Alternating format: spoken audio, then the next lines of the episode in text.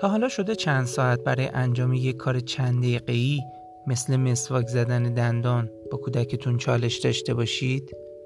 آیا از تکرار این جمله که بعد از دستشویی دستاتو بشور خسته شدید؟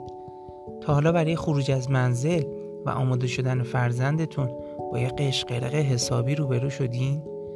می‌دونم که اغلب والدین بالاخره زمانی رو درگیر این موضوعات بودند یا می‌شوند و یا خواهند شد اما این رو باید بدونیم که کودکان با تکرار آرامش پیدا می‌کنن و کارهای روزانه اگر از قبل برای اونها شفاف باشن راحتتر تبدیل به عادت میشن در واقع روتین ها ابزاری هستند که به کودک کمک می‌کنند تا به کارهای روزانه‌ای که معمولا برای اون همراه با مقاومت هستند عادت کنند.